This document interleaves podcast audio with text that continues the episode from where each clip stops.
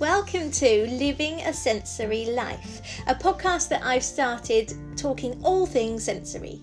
So, my name's Becky, I'm the founder of Sensory Spectacle, and I've run this podcast to teach you all about sensory processing disorder.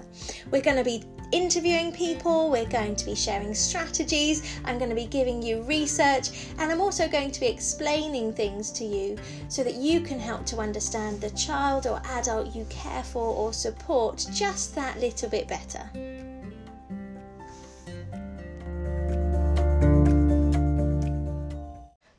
Regulation is a term that we don't always hear about. We hear a lot about self regulation when we're talking about sensory processing difficulties, but co regulation is just as important, if not more important, for us to understand when thinking about how we are supporting children and adults with sensory processing differences.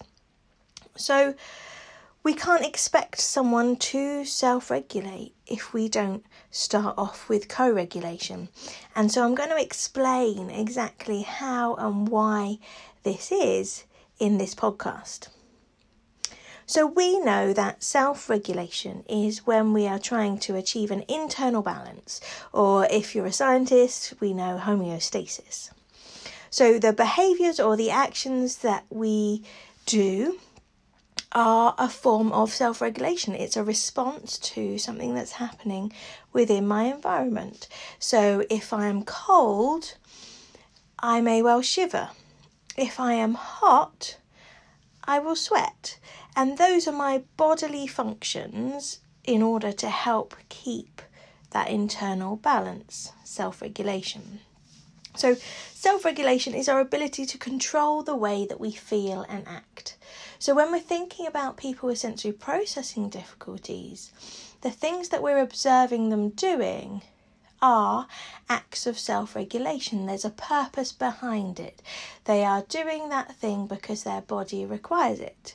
So, it might be they are chewing on something, they're chewing on it for extra proprioceptive awareness in their jaw or maybe they are smelling things because they're looking for, they're seeking out more of that olfactory stimulation. So, successful self regulation helps us to stay focused, to um, control our emotions, and to respond to our sensations comfortably. It helps us to attend and learn. So, if we're in education, if we find it difficult to self regulate, we'll find it difficult to focus on what the teacher's saying or focus on a task or to learn about a particular thing because our body is being distracted with something else that's happening that it requires.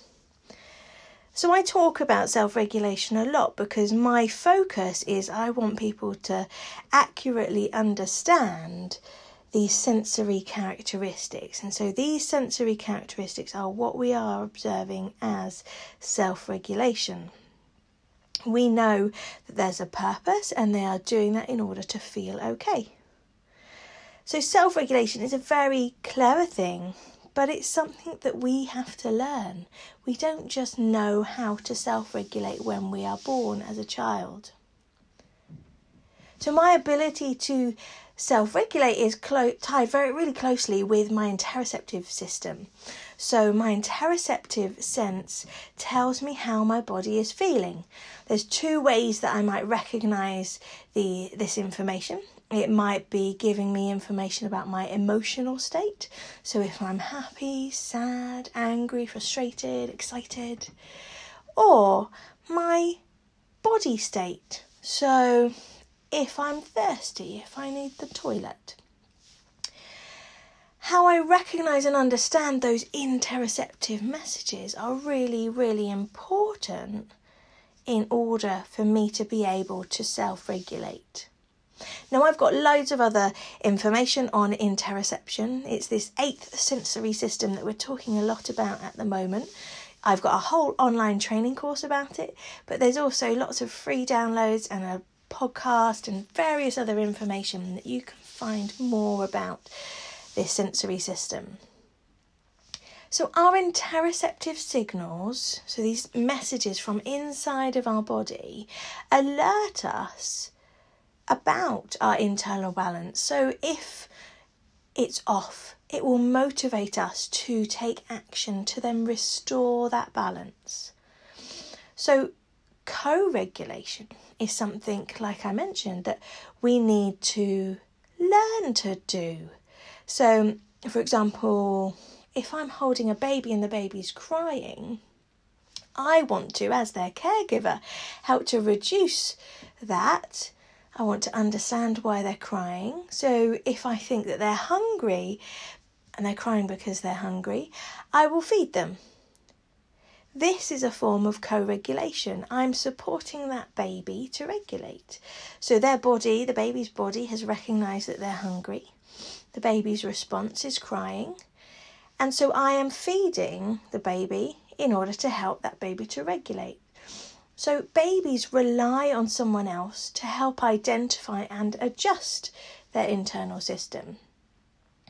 As we get older, there's a development, but there's also an expectation for us to be able to do that for ourselves. So during this co regulation, the baby is learning how to regulate when faced with a similar imbalance again. So, next time they feel those similar sensations, whether it comes from their tummy, and learning and piecing that information together so that as they get bigger, they are then able to regulate that for themselves. So, this repeated practice, so every time they get hungry, the baby is able to transition to self regulation to begin to fulfill their own needs. So, co regulation is where we are supporting someone in order to recognize how to self regulate or what their body needs. And it's so, so important for children and adults with sensory processing difficulties.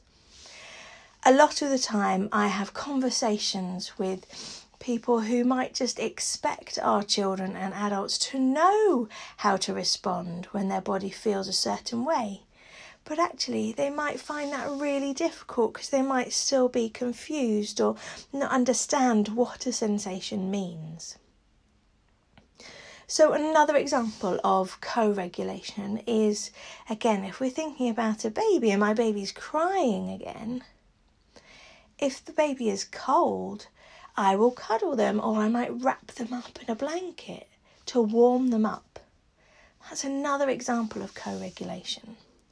So, how many of the children that you support or adults that you know find it really difficult to recognize changes in temperature? We need to provide ways in order to help them to recognize these messages and to self regulate. But before that, we must offer this way of supporting them through co regulation. If we don't show the child or adult ways to respond to how their body is feeling, they might find it really difficult to then learn how to respond to those sensations in the future. So, I mentioned earlier, we need that repeated practice. That's what enables a baby to transition from self regulation to fulfilling their own needs, so from co regulation to self regulation. If I was to misunderstand or misinterpret an internal message, so if my tummy was um, feeling a certain way and I thought that I was hungry, but actually I needed the toilet, then the way I support myself is going to be impacted because actually I might eat something, but then I that doesn't fulfill that need that I require. I actually need to go to the toilet. So if I don't, if I misunderstand these internal messages, I won't reach that homeostasis or that ability to feel internal balance because I'm not recognizing the right need to support. So I'll find it difficult to focus. I'll find it difficult to regulate my emotions. I might be anxious because I don't know what these feelings mean. I've given myself some food, but actually, that sensation, that feeling is still there. So, co regulation is where we support someone to help them to recognize what their bodily sensations mean and how they can then learn to identify that for themselves and adjust their internal system so that they can feel this internal balance, this level of homeostasis, which means that they are able to function at their optimum, at their best. If we support someone who finds it difficult to recognize what their body needs,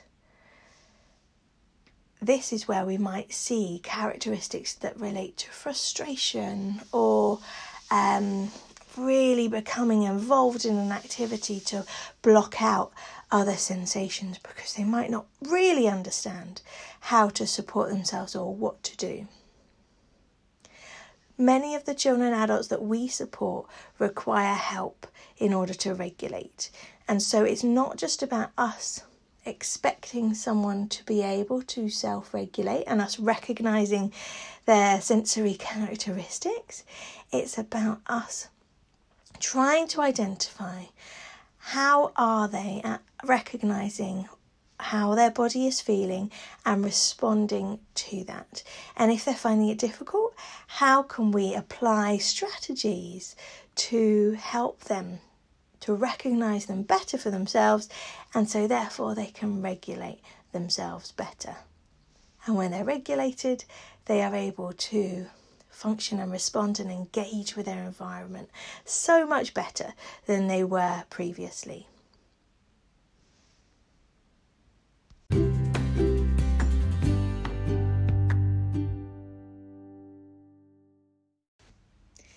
This podcast was brought to you by Sensory Spectacle. You can find out more about our immersive training and workshops on our website sensoryspectacle.co.uk. We educate about and create awareness of sensory processing disorder internationally. We travel the world helping parents and professionals to understand specific characteristics relating to sensory processing needs.